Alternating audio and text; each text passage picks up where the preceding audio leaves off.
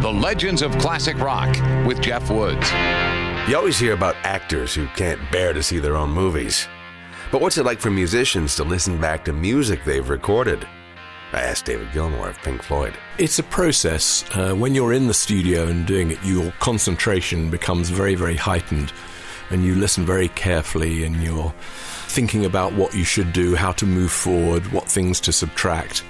Um, and that all sort of reaches a crescendo when you get to the last stages of mixing um, a record and an album CD.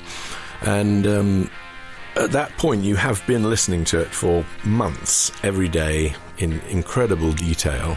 And when you finally wrap that process up, you actually don't want to listen to it again for a while.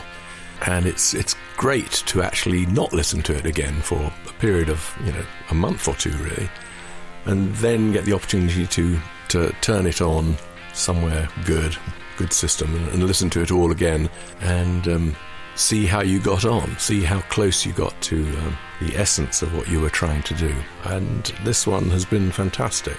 Hear the final Pink Floyd album, The Endless River radio special, on this week's show. The Legends of Classic Rock.